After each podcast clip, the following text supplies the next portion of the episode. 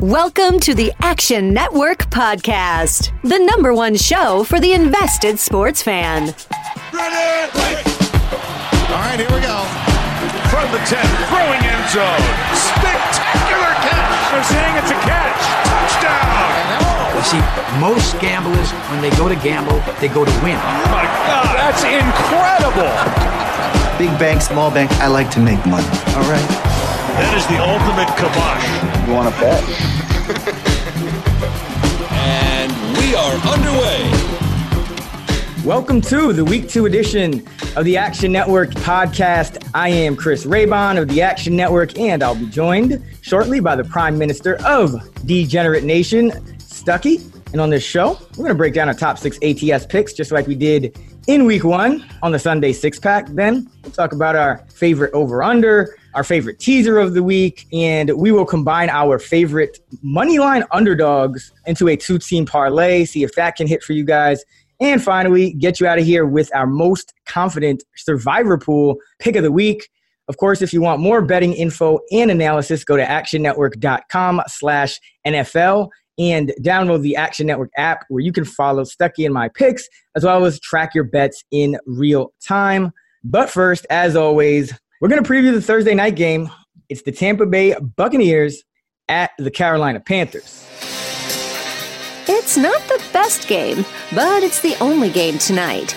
Let's bet Thursday night football. Stuckey, I missed you, man. Happy week two. How was your week one? yeah, week one was good. It was nice to have uh, the NFL back. The craziness of of Sunday. I grinded out a profit, which is always nice. Nothing crazy, but you want to get out of the first Sunday with the profit. It's always a good feeling, and everyone just needs to chill out. But you know that's what you expect to happen in the NFL. Hot takes galore. A lot of airtime to fill up, so you have overreactions all over the place. I just want to remind everyone: last year in Week One, the Bucs, led by Ryan Fitzpatrick, beat the Saints in New Orleans 48 40. This year, Brian Fitzpatrick with the Dolphins lost 175 to nothing. Uh, it's, just, it's, just, week one. The Bucs didn't go on to win the Super Bowl. The Saints were all right and should have went to the Super Bowl. But everyone just needs to relax. Let's just hold our horses on some of these hot takes. But we can try and capitalize that in the betting market.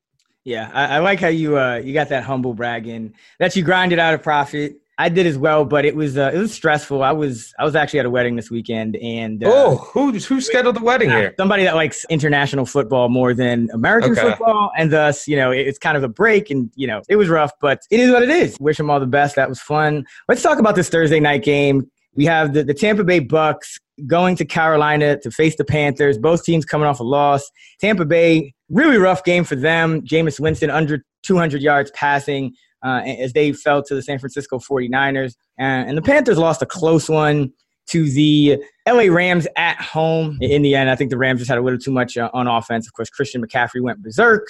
So now we have the Carolina Panthers favored by six and a half points, over under 49 and a half. What are you doing with this game, Stuck? Those of you who aren't familiar with me on Twitter and or from our colleges podcast, you'll grow to learn that I despise Thursday night football at the NFL. And the reason is just that the quality of the product always tends to be awful. You, know, you have a short week, so teams aren't as prepared. They're just sloppier, and you see it out on the field. So unless I have a really good reason to bet Thursday night football, I tend to stay away. I don't. I don't like to force it. I can tell you that the Panthers are a great tease piece, especially right at seven.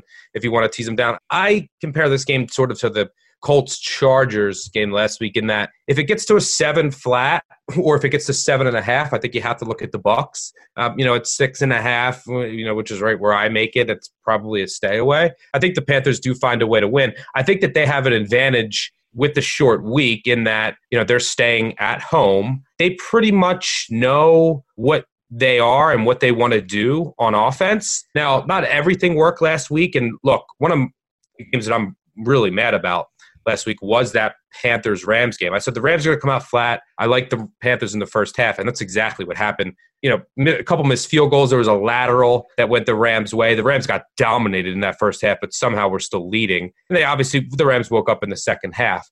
But the Bucs are still trying to figure things out in Bruce Arians' offense, and that showed last week with Jameis Winston. I mean, maybe it's just a day off at the office and he just was snoozing. But look, there was two pick sixes that he had, and one was by Richard Sherman and one was by Witherspoon. None of them were great defensive plays. They were just bad throws. And Arians said at one point, Barber ran a wrong route. And so there was just mistiming and it, this, the offense looked off. And it looks like they still have things to figure out. Well, if that happens in week one, and now you have a quick turnaround into week two, that makes it a lot tougher. You only have three days of prep here. So I think the Panthers get it done. Line should be right around six and a half. If it gets to seven, seven and a half, maybe look at Bucs. Maybe you tease the Panthers down with a bunch of great teaser pieces that are offered on Sunday, which we'll get to later in the show. Most likely a game where I sit on the sidelines and just get more intel for future weeks. Speaking of intel, if you check out the public betting percentages on the Action Network app uh, as we speak. 81% of the bets, 83% of the money on the Carolina Panthers. Uh, a contrarian bet against the public angle here. Uh, if this line, as you mentioned, does get to, to seven or greater, I, I, think the line, the correct line is six and a half uh, as it stands right now. We're also seeing uh, a little bit more of, of the money, 66% than bets, 54% on the under in this game. So it's dropping to 49 at some spots. Uh, I also think that, that that 49, 49 and a half number, I wouldn't really touch it either. I see what you're saying. I do think that the Panthers come out strong. I, I, I kind of called it last week. I mean, I don't know about this, this you know, Jameis Winston in, in, in this offense just because it's not really Bruce Arians. It's Bruce Arians and Byron Leftwich. And they were talking about, you know, him checking it down more. And I just don't know if he knows how to play like that. And I think it might be a while before they figure it out. So I do see what you're saying with, hey, you know, short week might not be the time to invest in the thing is, if you look back at Thursday night football uh, since 2003, uh, per our Bet Lab software, uh, you guys should go check that out if you're, you're really into getting just all the, the best uh, betting data going back for, for over a decade. Uh, but Thursday night home favorites are 70 and 44 against the spread. So uh, that is a, a, positive trend in favor of the Carolina Panthers. However, um, we do kind of see in week two and three, it is that time of year when everyone's overreacting. So it's only seven and six, small sample, obviously, but only seven and six for those Thursday home favorites uh, in weeks two and three. So probably it would have to get to seven and a half, I think, for me to really consider the Bucs. I think seven is just the correct line. I don't think you're really um, doing anything with your money at that point. It's a good time to because we talked about Jameis uh, for our coaches segment. And Stuck, I know, I know you and I both. We're dedicating this one to Jameis Winston, and this is Coach Wally from the 1991 film Necessary Roughness. You know how to play winning hard-nosed football? Play like a goddamn wild man. No, like a goddamn rampaging beast. And that's the way you gotta do it. You go out there, you tear their fucking heads off, and you shit down their necks. Let us pray. All right, Stuck. Time for the main event, the Sunday six pack. Thirsty for action? Let's crack open the Sunday six pack. All right, everybody, you know the drill. Stuckey and I will draft three against the spread picks a piece and build our Sunday six pack. Our top pick is worth two points. Our other two picks are worth one point each. And then uh, we'll also get uh, an additional point for our favorite total if that hits, uh, which we'll get to right after. Uh, last week, uh, I went, uh, I got three points. You only got one stuck. So, you are in the rear view. You're going to have to catch up to me. I don't know if you ever will, but. I'll give you three weeks. Go ahead. So you get the first pick this week. Oh, man. I'm starting out with I mean, just a laughable spread. The you know the number one overreaction to to last week, and it's the Miami Dolphins plus 19 and a half at home against the New England Patriots. Now, uh, I'll give you two weeks before I catch you if you're going to roll with the Dolphins every week. I didn't say I was going to do it every week, but when they're plus 19 and a half, and and don't get me wrong, betting on them after the massacre, the massacre that occurred last week in Baltimore is absolutely disgusting. I know Joe Buck would agree. That is a disgusting act. The thing is, it's just too many points. The spread should be more in the in the 15 and a half range, you know, kind of putting the difference between them losing by 14 points and, and them losing by 17 points. This number getting up to 19 and a half, some places it's at 19, some places it's at, it's at 20 with juice. Uh, that's just altogether too much, uh, especially for a game uh, that's in week two. You have a new coach uh, for the Dolphins, just a lot of uncertainty there. Brian Flores also familiar with the New England Patriots. I know a lot of people were surprised last early last season when the uh, the Detroit Lions ended up uh, getting a victory over New England early on in that in that season, and I think you know familiarity with Matt Patricia had something to do with it. So altogether, I, I just think too many points. Patriots coming off a, a, you know a resounding win Sunday night against the Pittsburgh Steelers. The Dolphins, you know, they have to want to get some respect back. They have to want to come out and play hard. It's, it's at home. It's in Miami. We've seen teams struggle. East Coast teams and, and colder weather teams struggle uh, when they go to Miami early in the season. I think the Bears come to mind uh, from early last year. That was a 12 and 14 that it went to Miami, and I, I, believe they lost that game, if I'm not mistaken. Uh, we've also seen the Patriots have some trouble against you know inferior Dolphin teams. You know when when they go to Miami in the past in uh, the Brady Belichick era. So I think the Patriots are a better team. I think their defense is really strong. One of the reasons it kind of, they started a lot faster this year against Pittsburgh. Sometimes we see the Patriots kind of stumble on defense through the first few weeks of the season,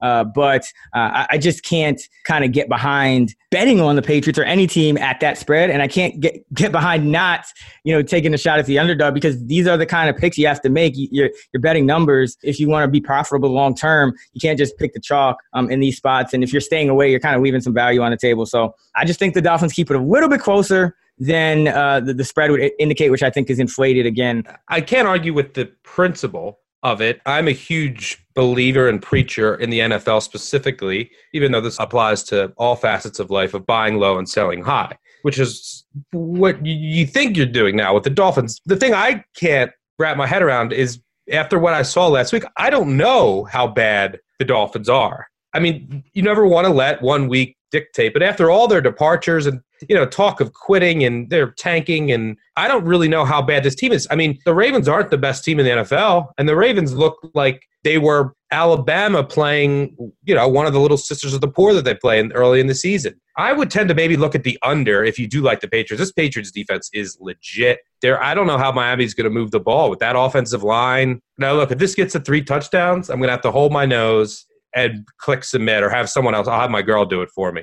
Uh, I don't know if I can hit submit. That's where I'm at. Now, look, betting double digit underdogs in the NFL is the way to go. It pains me to ever even think about betting a double digit favorite. So I'm not looking at the Patriots here. I mean, since 1993, there's been 120 NFL teams favored by two touchdowns or more. They're 57 and 60 against and three against the spread. So slightly under 50%. If they're 17 plus, doesn't happen often. Five and 15 against the spread. But going back to those 120 teams. Uh, once again, you see this all the time. The Patriots are the exception. The Patriots are 12 and 6 against the spread as favorites of 14 or more points. And the, the Patriots are always the exception to these rules because what makes them so great is they only care about how are we executing this next play, this next drive. And one of the things I looked into recently was the Patriots would have a huge lead at the half they're not even a good fade in the second half when you think they just sit on it. They they are, are really good against the spread in the second half team. But Brady, he's 12 and 3 straight up as a double digit favorite on the road. The only three losses Brady has had as a double digit favorite in Miami. So Miami has been his house of horrors. if uh, you do have any balls, Chris, you know I'm going to throw something on the money line. But I, just, I, I hear you, Stuck. I just this is the way I'm looking at it. You mentioned your 120 teams and, and all the numbers with Brady, but my whole thing is there's no spread that's supposed to be this high. Like if you take the best team in the league against the work, like the spread still shouldn't be 19 and a half. It's only happened eight times since 03 where it's been uh, higher than 17 and the underdog seven and one against the spread in those eight games. Betting the number, not the team. That's how they tell me to do it here at the Action Network. Uh, Fair so. enough. Oh, and by the way, even if yeah. I lose, I'd still be up three to two. So boom. Well, that's if I don't hit this because the first pick is worth two points, and you're going your two pointers with the Dolphins. My first pick is look, I'm going back to the well with my team, the only team I have a future on, a team I think the market has not caught up to yet. They caught up a little bit, the Green Bay Packers. Only laying three at home to the Minnesota Vikings. If I hear one more person on Twitter, one more Vikings fan from Skol Nation say the Packers haven't beat the Vikings in 995 days which will be the case by the time this kicks off. I'm not logging on the Twitter again. Yes, that's a true fact. The Packers have lost four straight to the Vikings. Aaron Rodgers didn't play one of them. Aaron Rodgers got hurt in the first series in another one of them. The third game, the Packers won at home, and then the refs called a personal foul for you know one of the defenders laying down wrong on the quarterback. You know that terrible rule, which I hope never gets called again. And then the last game they won late last year in Minnesota fair. So I don't care about this recent history. The Packers team this year has a defense. And I brought this up on the podcast last time. You know, I said that their corners are more seasoned. You know, granted they were playing Mitch Bortles. You've just been bortled but th- their corners look better, and they have safeties now. And their safety, Amos made the game-saving pick. Darnell Savage looked like he fit perfectly in that robber position, and then the two Smiths, so Darius and Preston Smith, had 16 total pressures and two and a half sacks in that first week. Packers have extra time to prep here. They played on Thursday night. Minnesota played on Sunday. The Vikings' offensive line is an absolute disaster still. It's just a, a mess. You know, and they're going to run the ball a ton. I also like the under teaser for uh, foreshadowing what my under might be. But I just think this Packers defense is legit, and that extra time off. A lot of times people can just say it as a narrative, blah blah blah, or a reason to back a team. But I think it can really help the Packers here. Look, their offense looked horrendous. Their new offense, but they're playing on the road against one of the best defenses in the NFL. Vikings, great defense. I think a step below the Bears, but that time off, it's going to help. Riders at home, field goal. I have them power rated better, so I think this line should be over a field goal. And don't forget about the Vikings' injuries in the secondary and Xavier Rhodes' decline. Look, the Falcons couldn't take advantage of it because because I bet on that, and their offensive line was a disaster, and it's all banged up. But the Packers actually have a legit offensive line that can deal with you know their complex blitzes with Hunter, can deal with Griffen. So I think the Packers offense will obviously look better after that first game under the belt with extra rest. And the Packers defense is legit, people. It's gonna it's gonna keep improving, and the, and I think that the markets are gonna realize that, and they're undervaluing how good of a defense and how much of an improvement it was from last year. So I like the Pack as my best pick, laying three at home a lot more conservative, but you are on the sharp side. Uh, looking at the percentages on the Action Network app, plus three. I can't believe this. I thought I was going to be with everyone else, swimming with the fish. No, they're, they're getting 63% of the tickets, uh, but only 42% of the money. So squares on one side, more tickets, sharps on the other, more money. That's the right play. I think the line should be uh, at three and a half. Uh, wouldn't be surprised if this game went under, though. I think um, it opened at 46. Now it's down to 44. I think the better value is taking under 46 because like that 20, that 45 is a is a key number. Pack improved on defense now with the extra rest um, in a good spot. We haven't really seen the Vikes passing game yet because they only threw 10 passes last week. Let's go to my number two pick. And I'm going with the, and this one might surprise some people, but I'm going with the Washington Redskins plus 5.5 at home against the Dallas Cowboys. You know, the Washington Redskins were a team that probably scared a lot of people that uh, had the Eagles in Survivor because they jumped out to a, a lead on Philadelphia. Uh, you know, for a while, then they kind of you know, choked it away. But uh, you know, I think that this game, you know, back at, you know back at home, I think people are kind of overreacting to the you know the Redskins losing and, choking the game away, and then on the other side, the Dallas Cowboys playing uh, at home and, and kind of pulling away from the New York Giants with a lot of explosive plays. Now, I think that number one, when you look at the Redskins, eh, eh, just by pure DVOA, they actually were better than the Eagles. Uh, what doomed the Redskins were uh, a lot of like penalties, a lot of mistakes, things like like that and then explosive plays. You had you had the, you know DeSean Jackson catching a a couple bombs, and it, it just the game got out of hand. I think back at home, um, you know, with another week to prepare, I think they can kind of and, and seeing how many explosive plays the Cowboys had on the other side, those are tough to repeat. Those are tough to predict. Um, so so you kind of uh, count on them regressing in your projection model uh, to an extent, and you know, when that happens, I think this game is a, a lot more even. I think it should be more around a, a, three and a half, four point line. With the Redskins at home, I think, you know, they're, they're getting the three points of home field advantage. You know, I don't think it should be any more than, hey, they're four points worse than, than this te- than the Cowboys on a neutral field. Their offense as, as bad as we like to clown them for, Jordan Reed always gets hurt and they have no receivers. I mean, Terry McLaurin looked pretty good. The Redskins were able to kind of move the football.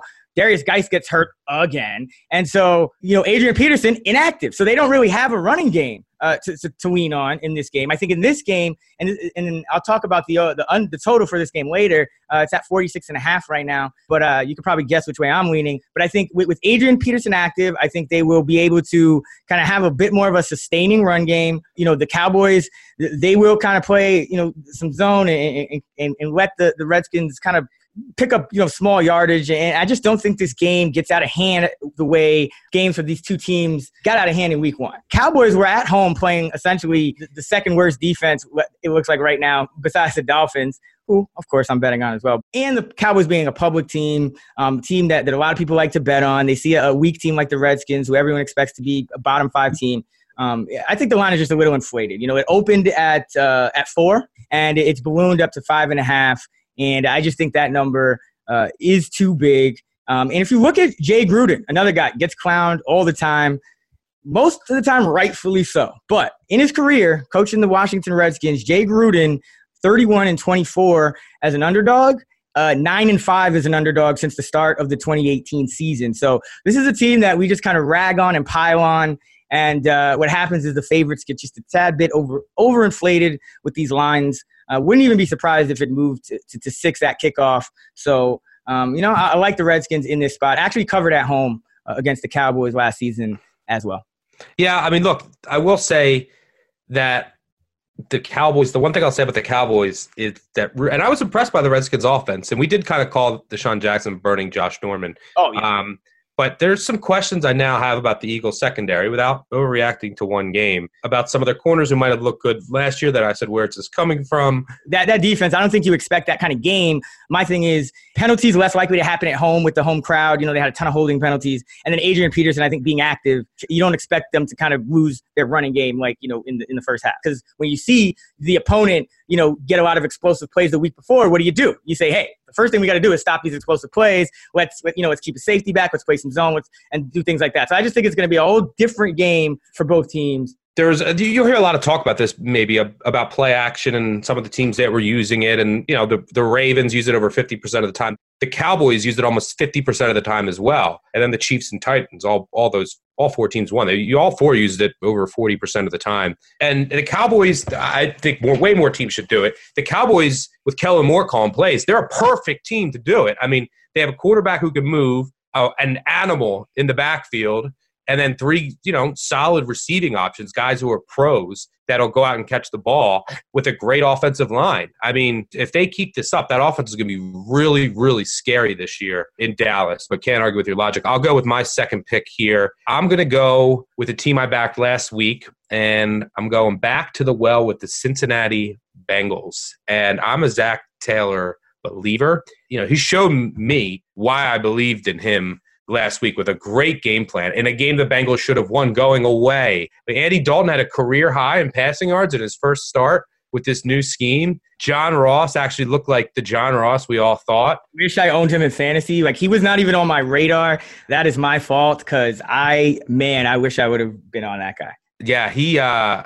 went absolutely bonkers, and you can count on this. He's going to burn Richard Sherman. And look, San Fran, they're one. If Witherspoon could play like he did last week, and he had one of the best games at corner, excluding the pick six because that was just a gift, but he played really well, and that was a huge weak point besides the safeties on San Fran last year. And that's why no one threw at Sherman because they just really didn't have any other corner. But here's what I do like about the Bengals: the Bengals' defensive line there's a lot of questions with this San Fran offensive line, their running game, their running back depth now with injuries. No, no, actually, no, no. There's no Matt Breida is one of the most underrated backs in the league. I don't like. I think but, that. But it's just him. It's just him yeah, no, I mean that's fine, and I and I yeah, he's liable to go down in like the second quarter as he we've seen him do. But like I won't sit, sit here and say oh their running game is any worse off if you're giving let's say Matt Breida 17 carries versus him, you know Coleman nine and, and Breida seven or something. You know what I mean? Like Breida is just as good, if not better. Uh, I know you're a Breida fan, but look, they've taken a lot of injuries, and yeah, Breida can go on at any time. But the Bengals defensive line dominated that game against Seattle. Yeah,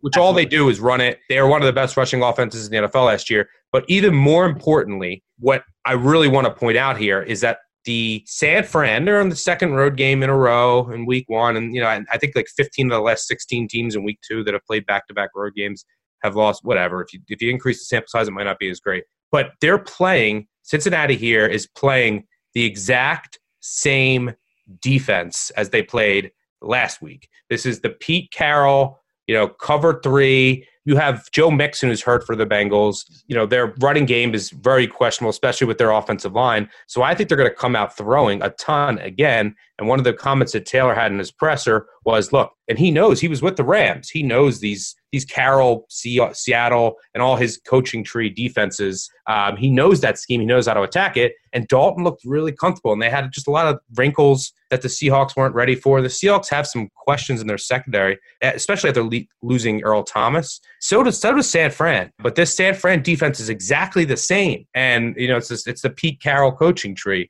I, I think the Bengals get this done. I make them a field goal favorite. I know it's getting close to there, but I, love what I saw from Cincy. I think they take a ton from that. A team that was so down, the coaching changes obviously have made a huge difference. I think their defensive line can dominate. They can make Jimmy G throw it, and Jimmy G is then that offense are just not in rhythm yet. I think Cincy wins. I, Stuck, you're disappointing me here though, because you started the show, you went into your whole rant about the you can't overreact to week one, and and here you go taking you know two teams that they look good in week one, and like I know we, we both kind of we model this shit, we have our, our, our spreadsheets and whatnot. Passing efficiency decides games, right? And the bottom line is, I don't care how Jimmy G looked last week. I don't care how many yards Andy Dalton threw for against that Seattle defense.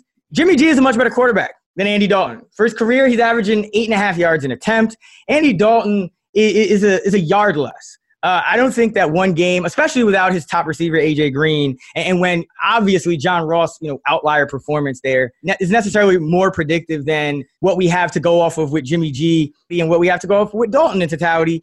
I, do think that um, the San Francisco defense is a little bit better. I think week two at home, I think everyone's on them. I, I think they come back down to earth. I'm hoping that you get this one wrong so that I can. Uh, I can extend my lead or, or, or get back in if the uh, if the Dolphins don't, you know, take care of business. So we'll see how if that. You wear one jersey for the rest of your life. Would it be Jimmy G or Kyler Murray?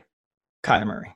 I mean, coming back for the tie, giving me an extra cover on my uh, two point pick. That was essentially the difference between us. Uh, that was just such a Darrell Bevell calling a timeout on a first down for the Lions. We know, we know Worse he's a Super Bowl greatest. call. Joe Buck knows Darrell Bevell was just the greatest play caller of all time, right, Joe? That is a disgusting act.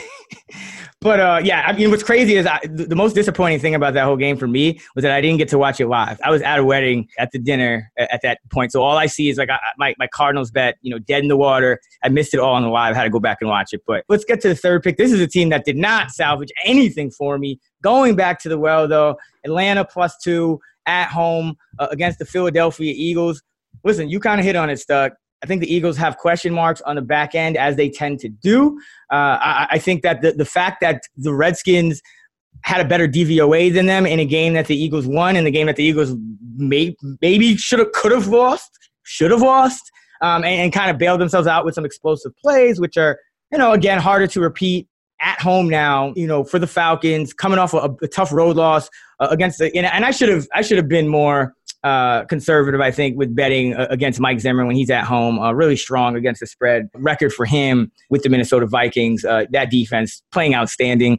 Uh, so, so that was my bad. But listen, I, I, think this is your what you said at the top. This is an overreaction. I think this line is another one of those lines where it should be a pick 'em. I think it's fair to say the Eagles are a, a better team than the Falcons. I had the Eagles extremely high on our you know preseason power ratings. I think I, I, think they're up at number six for me. So I do like the Philadelphia Eagles with with a healthy Carson Wentz. I love the DeSean addition, which paid off right away. I think that adds bottom line yards per attempt to your passing efficiency, uh, DeSean Jackson. That being said, this Eagle team, you know, going into uh, Atlanta, where Atlanta plays, you know, Matt Ryan plays a lot better uh, in the dome. His yards per attempt jumps uh, about a, a, yard up, um, you know, fr- from when he's on the road uh, it's just a tough matchup, and it's not one where um, I would back you know the any you know a team like the Eagles uh, as a two point favorite. I love the Falcons in this, but I think I don't think they're three points worse um, than the, than the Eagles on a neutral field. Uh, so I think this line is just a little bit inflated based on the overreaction. I, I still think everything that you know kind of talked about with the Falcons last week uh, holds true. I think they're I think their defense will be better. Um, you know, with, with some guys healthier. Uh, I think that the offense will ultimately be uh, more efficient. Uh, didn't get to see it against Minnesota, and just uh, again, a, a, team that came to play at home, tough defense. I, I think Philadelphia is a totally different kind of team. Uh, the fact that they could kind of get torched, uh, you know, early on by the Redskins. In, in, that game, it's not like you're, you're taking like massive something massive away from that, but it shows that they're vulnerable. It opened at a pick. The, the fact that it's moved to minus two for the Eagles is just all overreaction to week one. So, uh, yeah, I'm going with the Atlanta Falcons. Hopefully, I'm not 0 2 by the end of week two with picks on with, with back in the Falcons. Yeah, I want to know who's going to block for Atlanta because, I mean, they lost Chris Lindstrom, their starting guard. Um, last week to injury. He's now on IR. McGary, their right tackle, he can't really play the whole game because of a heart condition. Matthews looked atrocious. They're Pro Bowler. He's supposed to be their rock at left tackle. So can they give Ryan time? you know, against Graham and Cox and Sweat and Barnett, um, and you know whoever the Eagles are bringing up the middle, can Ryan get enough time to take advantage of? I think plus matchups down the field. So that's what I'll have my eye on. Yeah. When we say, you know, don't overreact to week one, it, this is kind of getting into the nitty gritty, but it, it, applies to any week. But one of those things is like the offensive lines are going to look totally different in road games against tough defenses then when they're back at home, um, the crowd is kind of on their side. Is not, you know, they can kind of set their protections better. There's less likelihood to be penalties. So, in short, I do think the offensive line will be better. That that is kind of a classic reason why you don't want to to, to overreact to week one. But let's uh, let's let's keep it moving. We got a lot to get to. So, uh, Stuck, your last pick of our Sunday six pack.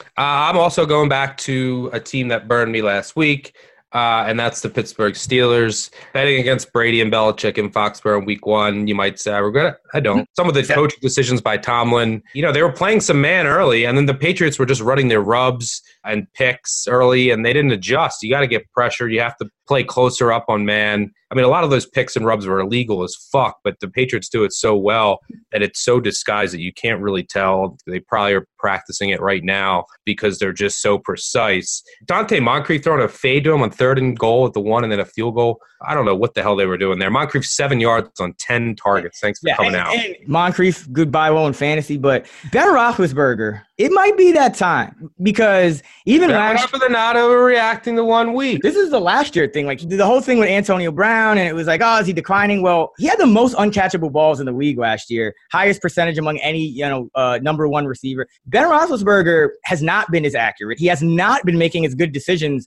for a while now. So the fact that they come out last week and, and score three points against that Patriot defense, like, yeah, I don't think you want to react, but not not at all surprising. I mean, Ben Roethlisberger, I don't think it's just the coaching. I mean, he's feuded with his past OCs. I think it goes beyond that with, with Big Ben at this point. Like, I am a little bit concerned with the. I don't think the arm strength is necessarily declining or anything like that. I just think the decision making hasn't been there. I mean, this guy what you led, led the league in interceptions as well last year. There's some cause for concern in Pittsburgh. You know, there was some rust, I think, and then playing one of the best secondaries in all of mm-hmm. NFL. And oh, they, absolutely. locked up Schuster with Gilmore, who might be the best cover corner in the NFL, and, and he put Schuster in jail until late in the game when they just let him go and let him out early on parole for the fourth quarter of meaningless yards. But th- this week, he's not going to be locked up, and they're going to put him in the slot. And the way that the, the Seahawks play defense – he might go against Amadi, the rookie who looked horrendous last week, and then the, it really prevented the Seahawks from doing a lot of their more complex defenses. He actually got hurt. So I mean, Schuster should have a field day this week, and you know, he's look, yeah, he's yeah, Schuster is banged up, but they say he's going to go right. So to lose his bet. So you know, like you should just we'll get this. This is the bet is more predicated on. I'm not afraid to buy the Steelers in a good spot at home where they historically are great against the spread under Tomlin, especially after a loss. You know, I think he's like 65% against the spread after a double digit loss. But it's more about the Seattle defense. I rewatched the Seattle uh, Cincinnati game, and Cincinnati could have had more yards. They could have had, you know, Ross could have had more yards. And yes. it's their secondary. He had some drops. They miss Earl Thomas. And I mentioned it before the way the San Fran scheme, Seattle scheme, it's the Pete Carroll scheme. They're going to play a lot of cover three, middle of the field close, safety come down. They're going to try and stop the run. But because if you do that, you're going to have your free safety who needs to cover the middle third of the field, and he has a lot of responsibility, and they just don't have that right now. And you could tell in that game. There was also a lot of miscommunication. There was some, you know, missed reads on who has who's covering who. I think the Steelers are really going to take advantage. You're going to see their offense is it's going to look night and day, and I don't necessarily think it's hey the Steelers offense is back. It's look, I don't know who's covering uh, Schuster in the slot, and Tedric Thompson is not the answer at free safety. They miss. They miss. I can't even explain to you from watching that game how much they miss Earl Thomas in the middle. Patriots really solid defensive line. they can defend this run. It's not a complex defense to prepare for. Their offensive line will give Roethlisberger time, um, and I think he can pick apart the Seattle secondary just like Dalton did.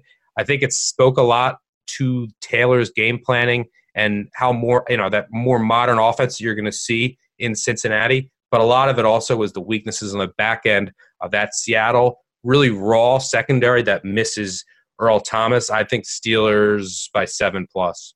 I hesitate. You know, I think the issue for Seattle in this game, and probably why I'd lean, you know, the under is because Pittsburgh's run defense is really strong. They held Sony Michel to uh, 14 yards on 15 carries.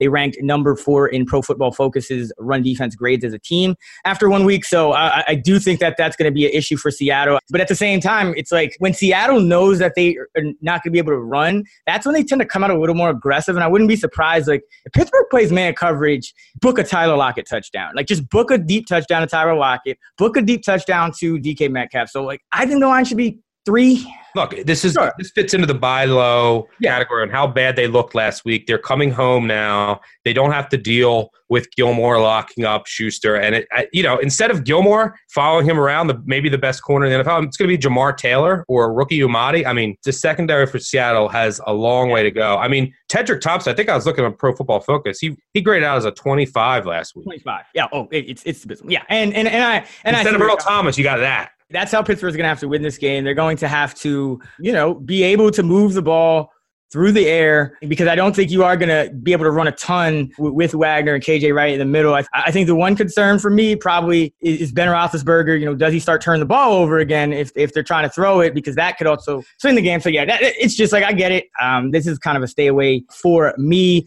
Let's go now to our favorite total of the week. Our favorite over under pick. pick. It could be an over, it can be an under. Stuck. You start us off. Um, I'll keep it short and sweet. I like the Green Bay Minnesota under. If you follow me on the app, you saw I put that in at 45. So it's at 44 now, which makes it a little tougher. But I think Green Bay is going to go a little slower and pace, which they did in week one, but that could have been some growing pains in playing against the Bears. But I think they'll be on the slower side you know early in the year as they're figuring out their new offense. Obviously, you're going to have Minnesota, which did look fast in neutral situations, but they're going to run it a ton. And that's their new identity, apparently, on offense. I love this Packers defense. This Minnesota defense is solid.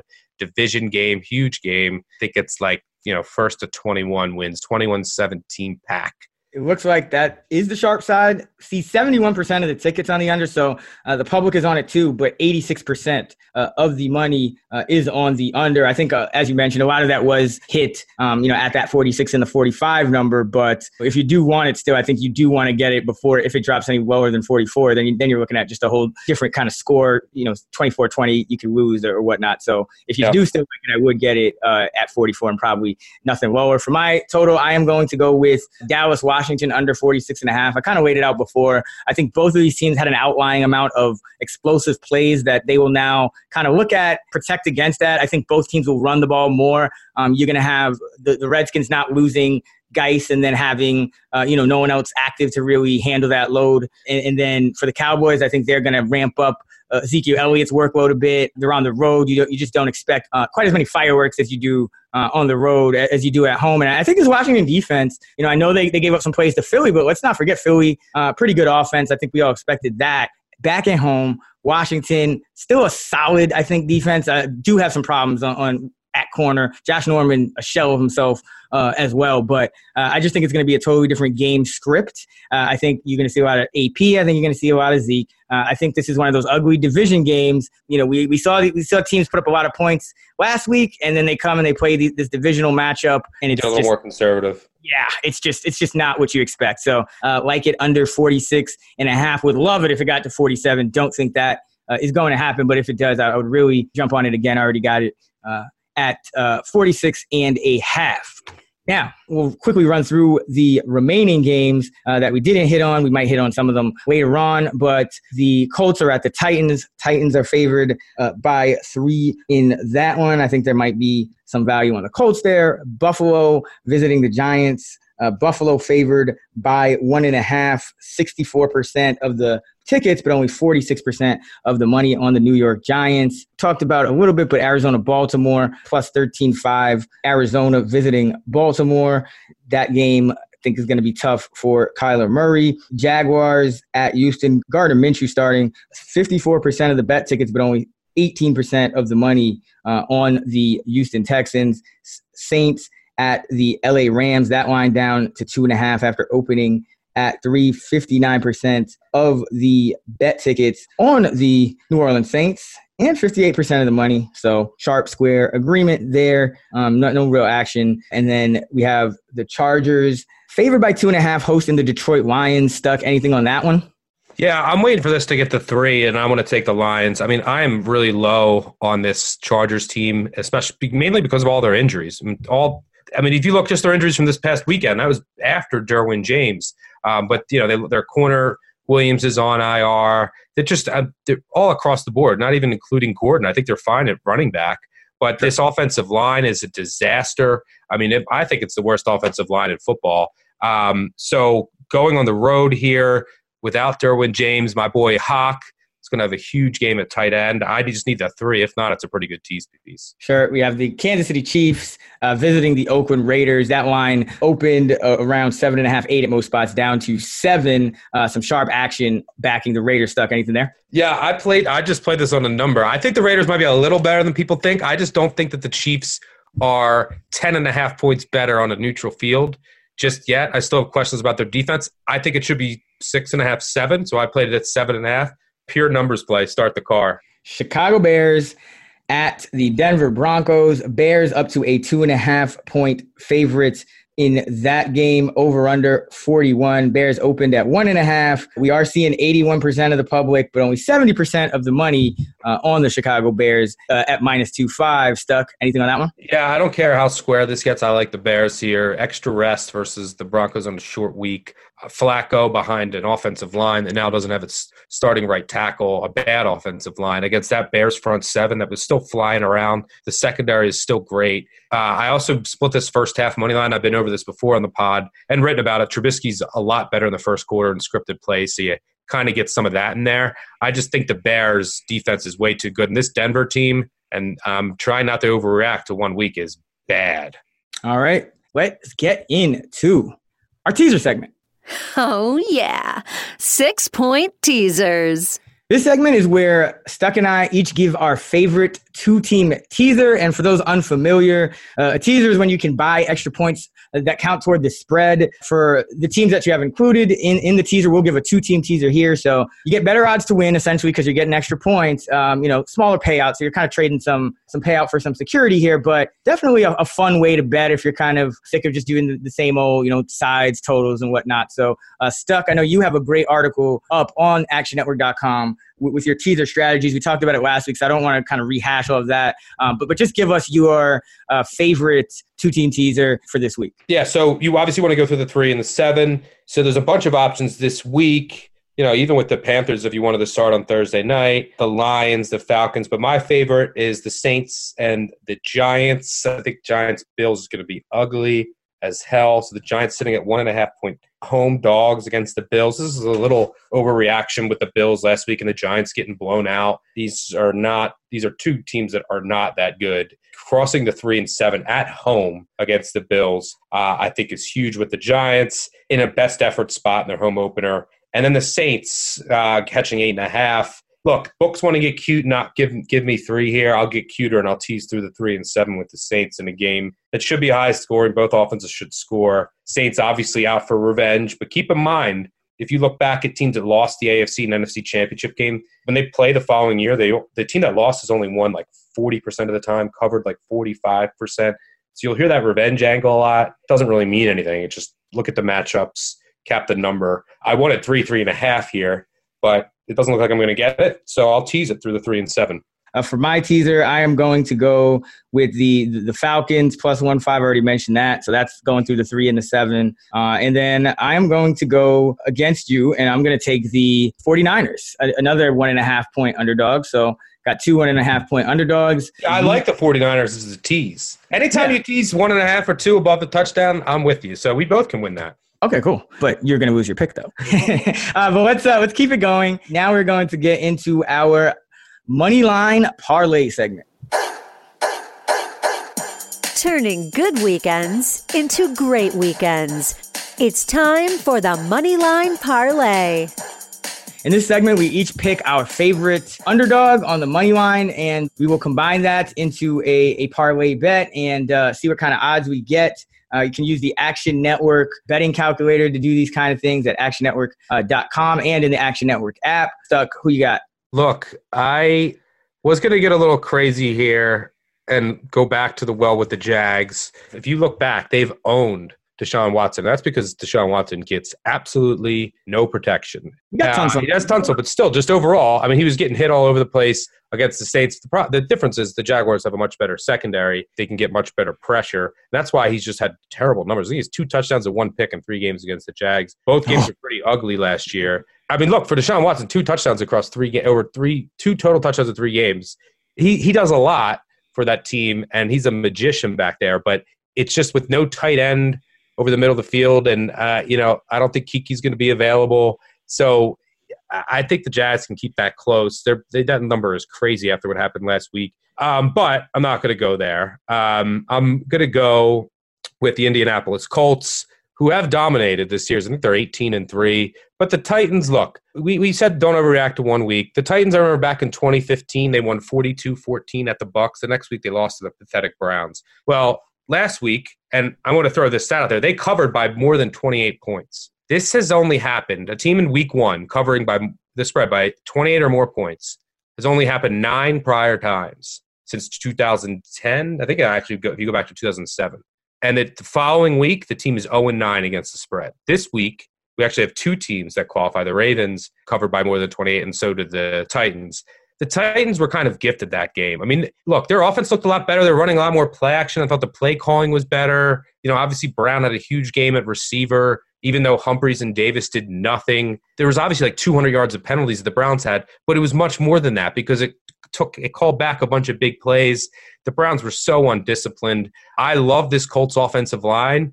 This Colts offensive line has just been doing absolute work. I think they were the one of the best run blocking units in all of football. You know, I don't think they're going to have the ton of success throwing it against you know the nickel packages of Tennessee with a lot of their talented corners. But look, they're going to feed Mack, who has I think 660 yards on 122 carries in his last six games with six touchdowns. This running game is electric. I love it. They're just going to go and pound the ball. I like the Colts plus 150 ish. I don't hate that at all. I think people are sleeping on Jacoby Brissett, that offense under Frank Reich, totally different from I think what we saw, you know, under Chuck Pagano and, and those guys in the previous uh, regime. Uh, I am going to go for my pick. You know, I'm going to go with the Seattle Seahawks, and this goes back to last year. They're a team that can win every game. Uh, and they can lose every game. You know, sometimes they, they get a little bogged down by their their kind of commitment to the run. I think this is a game where they see how uh, little success uh, the Patriots had for much of that game running on Pittsburgh, and they do open it up a little. And I think that works in, in Seattle's favor. And, and if Pittsburgh plays the same way, I think Pittsburgh is the more liable team to kind of turn the ball over and get give you these kind of variants essentially going in your favor. So you have the Indianapolis Colts plus 150 at the Titans. I have the Seattle Seahawks plus 170 at the Pittsburgh Steelers. If you put a uh, $100 bet on that, you would win uh, 575. So about a little under a six to one payout. So we'll see if that one can hit. And now we'll wrap it up by doing our survivor pick of the week. One pick, one chance to advance. Survivor. All right, both of our survivors kind of, I mean, they barely hung on. Good thing we didn't back these teams against the spread because, I mean, Seattle barely, Philadelphia looked like they were going to lose for, for, for part of that game as well. So, who you got this week, Stuck? Uh, I'm going my boys at home against uh, a rookie quarterback. Rookie quarterbacks in Baltimore have just been absolutely eaten alive under John Harbaugh over the last 10, 11 years. I think that trend continues. You know, Arizona still no offensive line, still no corners, still questionable defense. Ravens should be able to move it up and down the field. Huge special teams advantage. And look, if you look back, by the way, this is a great pace different uh, differential. I mean, the Cardinals are going to be the fastest team in the NFL, most likely. The Ravens are obviously going to run it a ton. I think the Cardinals are going to sell out. They're missing both their starting corners. You'll hit some. I think the Ravens will hit some more plays down the field with Andrews and or Brown, and I think the Ravens win easily. And look, keep this in mind. Everyone's getting excited about Kyler Murray, including my uh, co-host here. But this game was done and dusted. It was over. I think Kyler Murray was like nine of 30 for seven yards over the first three quarters uh, against the Lions at home. Now, with 17 people in the stands. I'm kidding. They actually had a lot of people come out. But this is in Baltimore on the road against a really good secondary, even if they, it is missing Jimmy Smith. And uh, I think things are going to get ugly here. So I'm going with the Ravens. I would go with the Ravens, but I think this Houston Texans team facing a rookie uh, a rookie quarterback who's not the number one overall pick, but just some guy, some middle round guy, Gardner Minshew. I feel more confident going with the Texans in this spot. They're not as big of a favorite, so I, I, I you know, that does mean that technically the the Ravens have better odds to win. Uh, you are although, so afraid of Kyler Murray. It's silly. But uh, I mean, no, it's just I could see a letdown spot. I could see a letdown spot more. For, you're afraid of Kyler Murray. Afraid? I love Kyler Murray. I have. Well, that's what I mean. You wouldn't use your survivor pick against him. yeah, right? but uh, no, I, I, would not use my survivor pick against him in this week because the Texans are going against Gardner Minshew in his first start. Again, I think they have better protection uh, enough to win this game, whether it's ugly or not. I, I think the Texans. I just feel more confident about the Texans than I do about you know like the Cardinals randomly waking up like they did you know in the fourth quarter last week. So yeah, I'm going Texans. Also, keep in mind the Texans have a really difficult schedule for the most part this year. So if I can get a chance to use them early on uh, against a, a, rookie quarterback in his first start versus you know the number one overall pick in his second. Uh, I just feel more confident uh, going that direction. So that's where I'm going. We'll see how it all plays out. See if I can maintain my lead or if you make a ferocious comeback uh, and overtake me uh, next week. And that does it for another edition of the Action Network podcast. Be sure to check out the channel all week long. We'll have previews of the Monday night game. We'll have Stuck and, and Collin Wilson on talking all the college football that you need to get ready uh, for next week. So keep on the lookout for that. Be sure to download the Action Network app where you can track all your bets. You can track Stuckey and I's bets and we're going to probably have a pick'em contest that you guys can enter. So uh, be sure to check that out. Until next time, I'm Chris Raybon for Stuckey. Take care. Go Pack Go.